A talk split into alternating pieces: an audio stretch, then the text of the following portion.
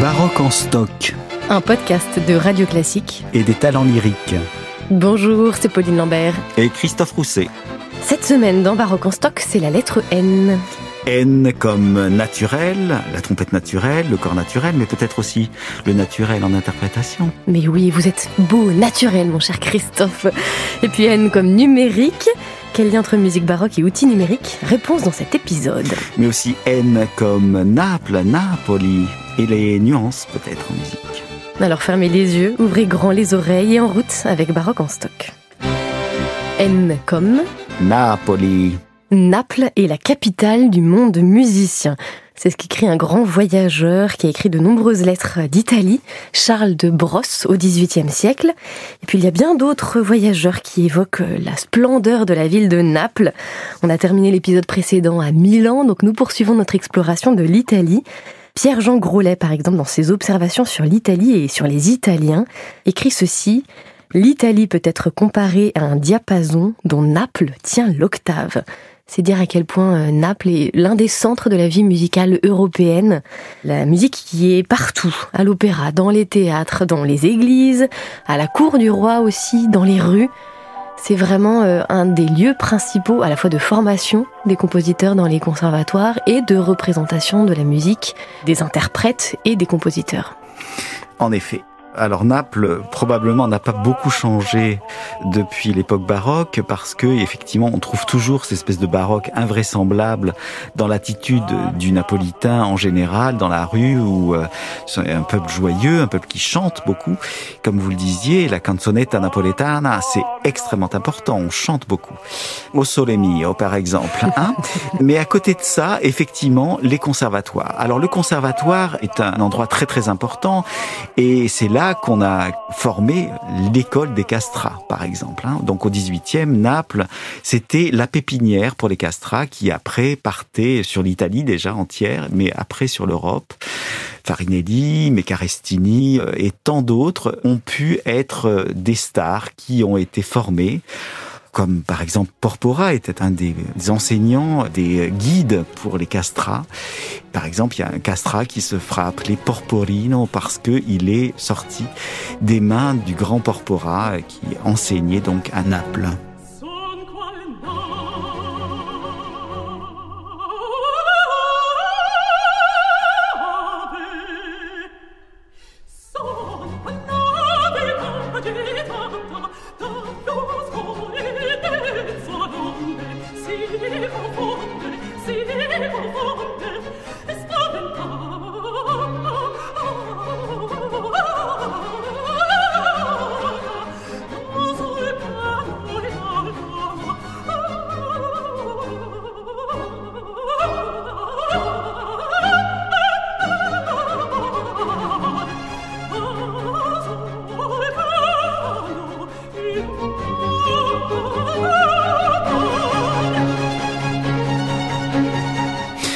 Conservatoire de Naples est resté très important. hein.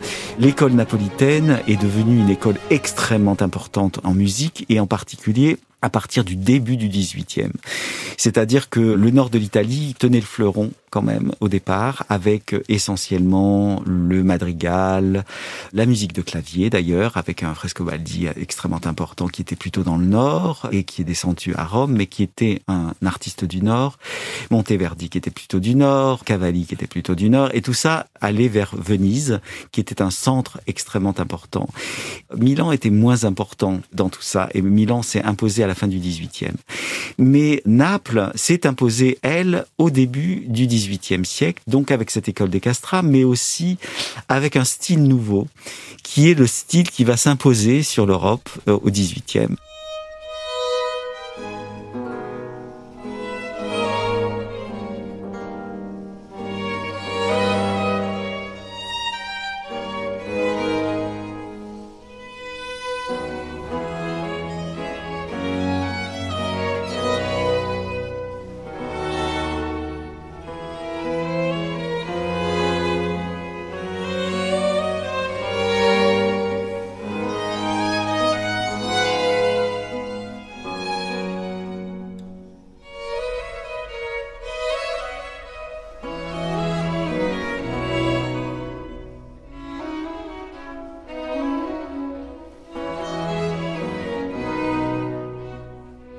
Ce style nouveau issu de Pergolèse, de Leonardo Leo, qui vont donner le style galant.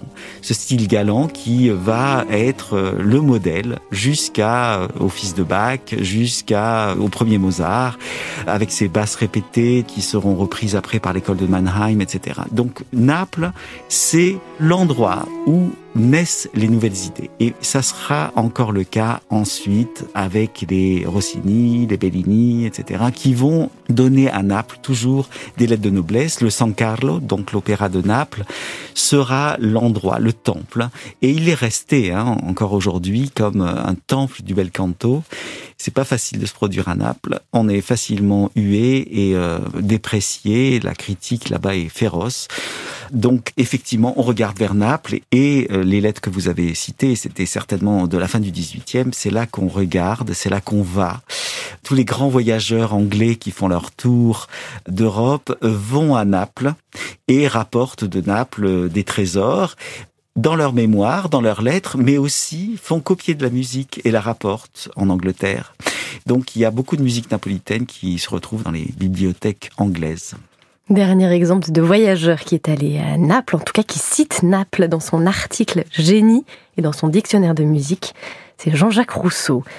Veux-tu donc savoir si quelque étincelle de ce feu dévorant t'anime? Cours, vole à Naples, écoutez les chefs-d'œuvre de Léo, de Durante, de Iomelli, de Pergolèse. Si tes yeux s'emplissent de larmes, si tu sens ton cœur palpiter, si des tressaillements t'agitent, si l'oppression te suffoque dans les transports, prends le métastase et travaille. Son génie échauffera le tien. Tu créeras à son exemple, c'est là ce que fait le génie, et d'autres yeux te rendront bientôt les pleurs que les maîtres t'ont fait verser. Donc voilà, jusqu'à Rousseau, Naples rayonne, et ce qui est étonnant, c'est que les premiers conservatoires ont donc été créés à Naples.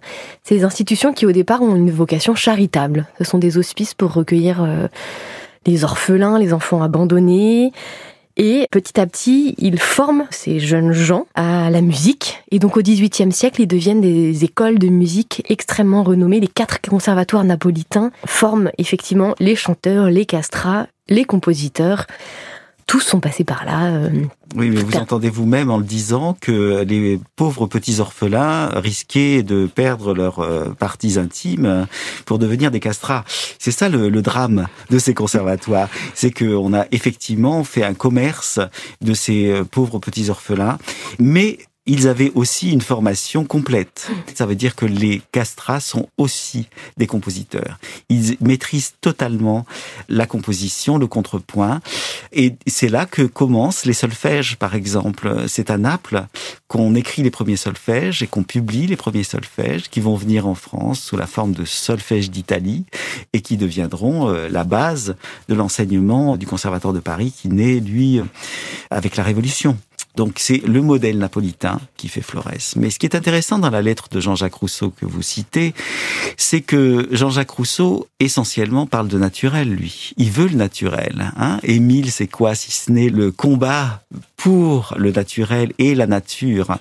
Et ce qui est très très intéressant, c'est qu'à Naples, on n'est justement pas du tout dans le naturel, ni dans la musique, qui est une roucoulade infinie, euh, qui a été d'ailleurs énormément critiquée, mais aussi justement par des voix si peu naturelles que le castrat ou la soprano euh, super coloratour qui va dans les stratosphères, donc qui ne chante jamais dans un sens naturel.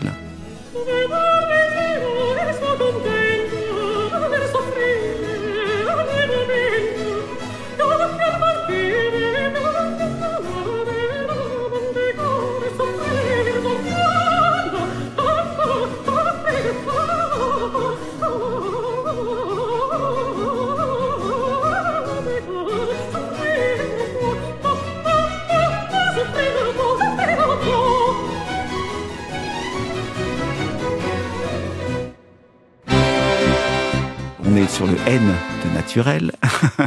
J'ai euh, pris le petit virage. Le naturel, on a voulu le retrouver dans une déclamation plus simple.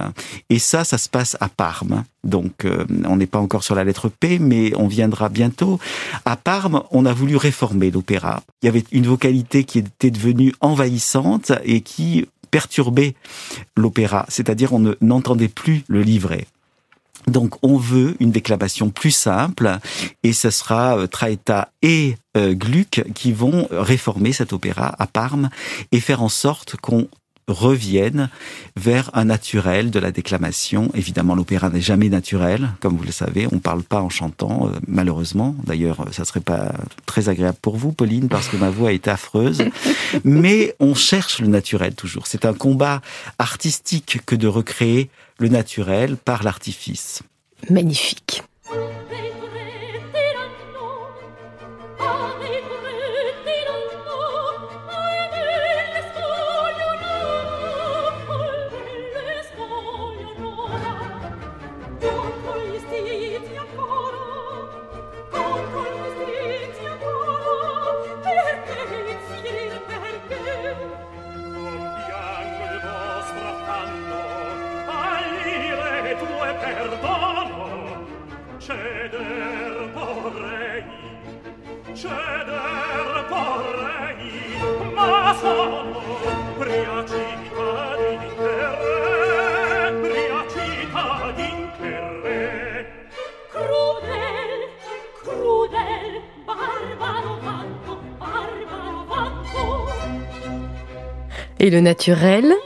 c'est aussi celui des instruments que l'on jouait à l'époque, que, l'on appelle trompette naturelle ou corps naturel. Alors quelle différence avec les trompettes ou les corps modernes? Déjà, il y a une différence visuelle. À l'époque, il n'y avait pas de clé, pas de piston, ni de palette pour varier la longueur du tuyau et donc la hauteur des notes. Et donc, si on veut changer de tonalité avec un corps, il faut changer toute la tuyauterie. Plus le tuyau est court, plus la tonalité est aiguë. Et donc les cornices euh, naturelles se promènent avec leur boîte de thon pour euh, changer de d'instrument. Euh, La boîte de thon. Et de maïs. La boîte de thon. Donc les cornices. Donc les cornices se promènent avec leur boîte de thon, avec leurs différentes longueurs de tuyaux pour jouer différentes tonalités selon les œuvres. Et puis il y a quand même une différence sonore entre la trompette, le corps naturel et les instruments modernes puisqu'on ne peut pas jouer toutes les notes avec le tuyau. Il faut boucher l'embouchure. Et donc cela donne une couleur sonore un peu différente, peut-être plus moelleuse, plus ronde dans ces instruments naturels, comme dans cet oratorio de Noël avec les English Baroque Soloists sur trompette baroque.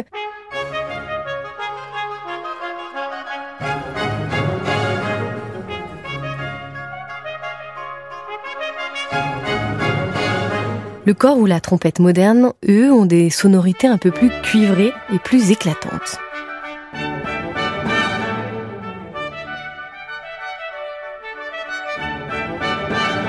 c'est en plus un challenge de justesse. C'est vraiment un défi incroyable pour ces instrumentistes. Et de toute façon, les compositeurs savaient ce qu'ils faisaient.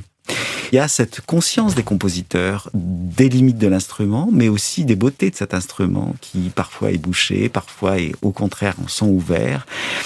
Alors, le corps naturel, c'est euh, la chasse, et essentiellement, donc, dans les opéras, dès qu'on parle de cacciatore, on a un corps et qui euh, clame vraiment le son du corps.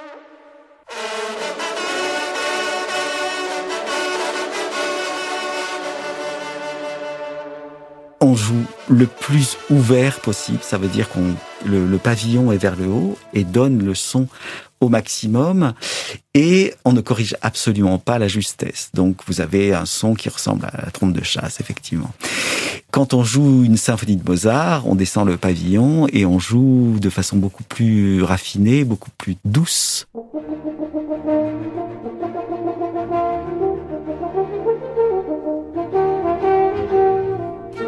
Parce qu'on n'est pas en train de parler de chasse. La trompette euh, dans les opéras du 10, c'est le triomphe. Donc ça sera du ré majeur, du do majeur et des choses euh, extrêmement simples harmoniquement parce que la trompette ne peut pas C'est ça les instruments naturels. Mais euh, effectivement, il faut être prêt en utilisant les instruments naturels. D'abord au quack, parce que effectivement, comme vous le disiez, c'est extrêmement difficile. Donc faire un, un magnificat de Bach, par exemple, avec des trompettes naturelles, c'est s'exposer de toute façon au quack. Il arrive. Et quoi qu'il en coûte. Et quoi qu'il en coûte. Et pour les corps, c'est la même chose. Hein. Je veux dire, euh, le passage avec le corps naturel dans la messe en de Bach, c'est un vrai challenge pour le corniste. Mais c'est tellement plus beau qu'avec un corps moderne, avec les, pistons qui rendent les choses différentes. Ça veut dire qu'il y a aussi cette dimension du danger qui fait partie de la musique. hein. On a parlé beaucoup du début du Sacre du Printemps avec le basson euh, complètement à découvert et la difficulté euh, et le danger. Et ben le danger, il est là quand on joue l'air du Cacciatore dans Jules César ou dans Alcina. Il y a cette haute voltige, la grosse virtuosité du soliste qui est mise en regard avec la virtuosité du, du castrat. N comme Numérique. Nous, au talent lyrique, on fait du numérique. Je on a quelques applications, mais parlez-nous-en parce que vous étiez justement en charge de cela, Pauline. C'est vrai. Effectivement, la musique baroque et les outils modernes ne sont pas incompatibles, loin de là. Et d'ailleurs, euh, les 30 ans de carrière des talents lyriques reflètent un peu toute l'histoire du disque, des outils numériques, de la vie des labels discographiques et de la transformation des formats, avec effectivement ces trois applications numériques créées par les talents lyriques. Trois applis, trois approches de la musique, par le jeu dans un orchestre, par la composition et par l'interprétation même et surtout quand on n'est pas soi-même musicien et qu'on ne sait pas lire la musique. Il faut les payer, c'est euh, Non, c'est gratuit. c'est un Tout gratuit, hein, euh, effectivement. Alors la première appli, elle s'appelle Jouer ensemble. Chaque participant joue dans un orchestre, un orchestre de tablettes. Chacun a son instrument de musique et on peut donc superposer les instruments, de la contrebasse jusqu'au premier violon. On peut être aussi chanteur, on peut jouer sur votre clavecin, Christophe.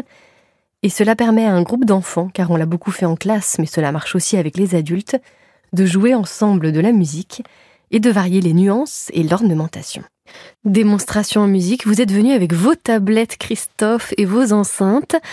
Alors dans cette première appli Talent School, il y a beaucoup d'œuvres que vous avez enregistrées, Monteverdi, Lully, Handel, Rameau. Là c'est Bach que j'ai choisi de vous faire entendre ce rondo. Chaque tablette joue un instrument de musique. Et donc en regroupant ces tablettes, en jouant à plusieurs, on reconstitue un orchestre de tablettes.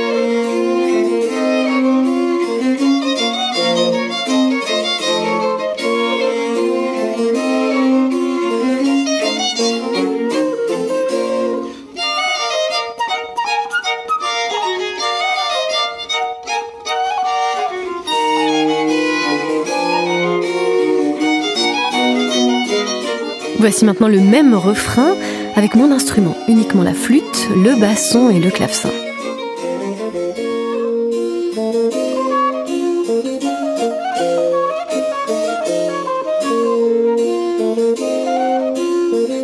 Cette fois-ci, le couplet, le deuxième couplet, uniquement avec les cordes. Et oui, on peut faire apparaître et disparaître les instruments de manière tout à fait libre.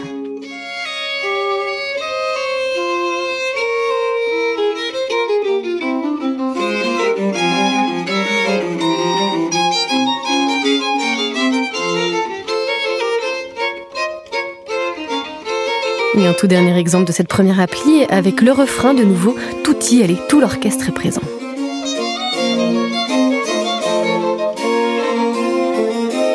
Et donc finalement avec cette première appli Talent School, on peut faire entendre tous les instruments de l'orchestre, bien comprendre le rôle de chacun, la mélodie par exemple qui est ici au-dessus avec la flûte, ou au contraire les instruments qui jouent les rôles de fondation de la musique avec le clavecin et le basson. On peut aussi jouer plus doux, diminuendo, ou jouer au contraire de plus en plus fort. On peut rajouter des ornements. Bref, on peut faire beaucoup, beaucoup de choses, même si on n'est pas soi-même musicien. La deuxième appli de Talent School s'appelle Composer. À partir d'un thème et de ces mille et une variations que vous avez enregistrées, chacun peut écrire à la manière d'un compositeur et faire ses propres variations. Des variations sur le rythme ou sur la mélodie. Bref, composer son puzzle musical et entendre ce qui marche ou pas, ce qui peut s'enchaîner ou pas. Démonstration en musique, voici la version toute simple d'un thème, les folies d'Espagne.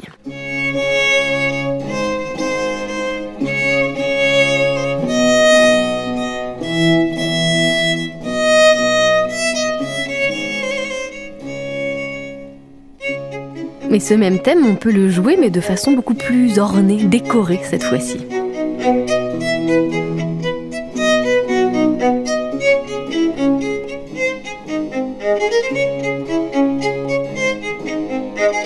Et puis ensuite, on peut combiner donc ces différentes versions du thème, ces différentes variations.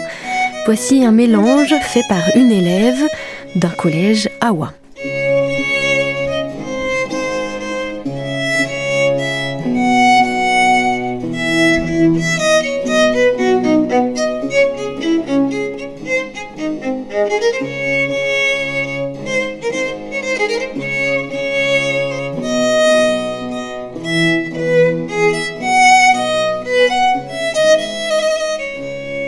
Donc c'est très intuitif alors tout Complètement. Très intuitif et, et vraiment fondé sur l'écoute uniquement, et, Et non pas jeu sur la lecture. Et le jeu, Mm. tout à fait. Et puis la troisième et dernière appli de Talent School s'appelle Interpréter. Alors là, c'est du pur jeu instrumental sur votre clavecin, Christophe. On joue tout simplement avec son doigt sur une tablette et chacun peut donc contrôler intégralement le tempo de votre clavecin. Un exemple avec ce premier prélude si célèbre du clavier bien tempéré de Bach.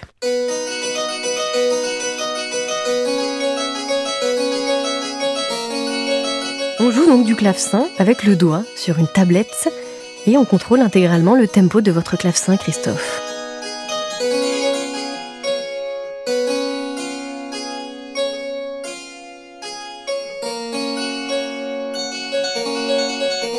Et puis on peut varier les registres du clavecin, ajouter ou enlever différents jeux.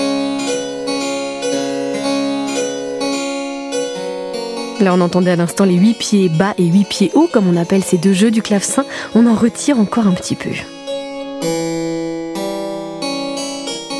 Cette fois-ci, on a seulement les quatre pieds du clavecin, un autre registre encore, une autre couleur de l'instrument.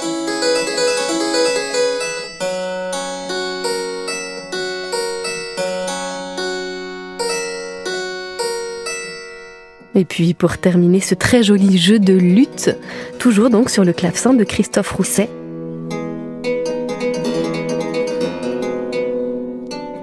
Voilà pour une démonstration complète de cette dernière application de Talent School qui permet de contrôler les couleurs de votre instrument, mais aussi le tempo de la pièce. Et le roubateau peut-être aussi?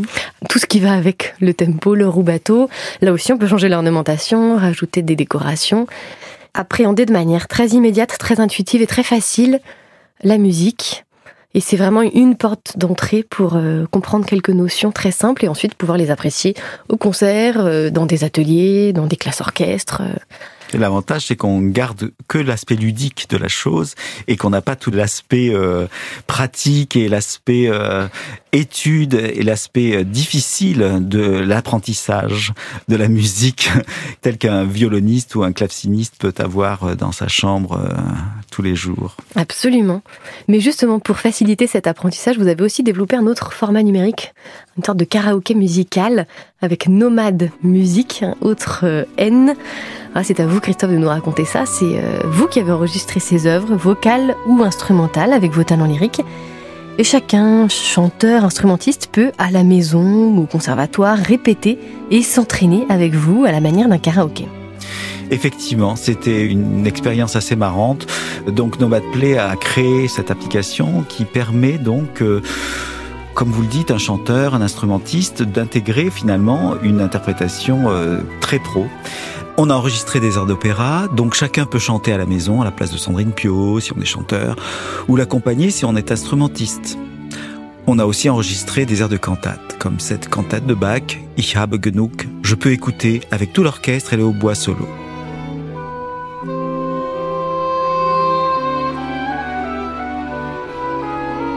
Et puis si je suis moi-même oboïste, je peux jouer la partie de solo, et donc j'écoute l'accompagnement seul des talents lyriques avec Christian Himmler qui chante la partie de basse.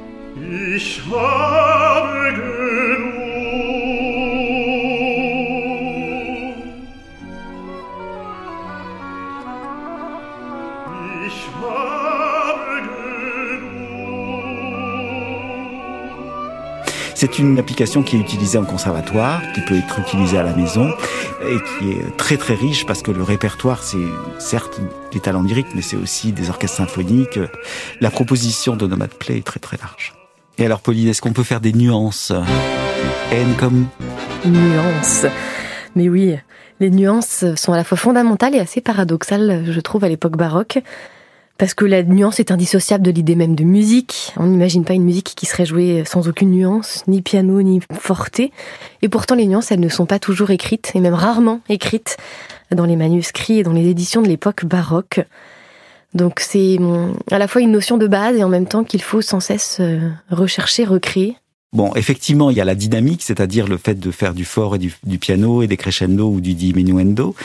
Mais il y a aussi euh, tout ce que ça représente du point de vue euh, intuitif, la nuance euh, dans l'interprétation. Hein, de ce que, on va nuancer ce qu'on est en train de raconter. La nuance est fondamentale en musique française, où on parle de bon goût, dont on a beaucoup parlé déjà ici. Un jeu nuancé est un jeu qui est un jeu réfléchi, un jeu auquel on pense vraiment. Et effectivement, quand on aborde le répertoire baroque, on peut se demander l'opportunité d'utiliser des nuances dans la mesure où elles ne sont pas indiquées par les compositeurs.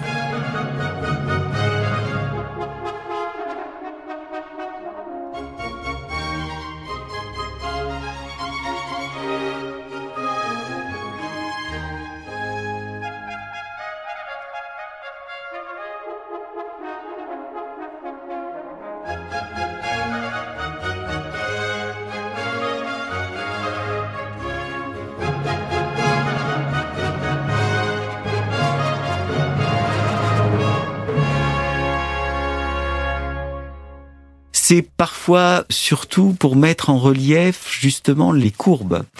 Donc souvent, le fait de monter dans la tessiture crée une espèce de crescendo et au contraire, quand on redescend dans la tessiture, ça crée un diminuendo. Les moments de grande intensité, évidemment, sont plutôt dans l'aigu et donc nécessitent un forté. La grande intimité nécessite peut-être un jeu plus doux. Effectivement, les nuances apparaissent au début du XVIIIe siècle. Il y a des changements de clavier qui sont indiqués par Bach, par d'autres compositeurs comme François Couperin. Il y a cette volonté d'utiliser ces timbres. Et puis, il y a les échos, par exemple, qui sont des, c'est un topos baroque assez répandu déjà avec Monteverdi. Mais l'idée de l'écho donne cette idée de plan sonore.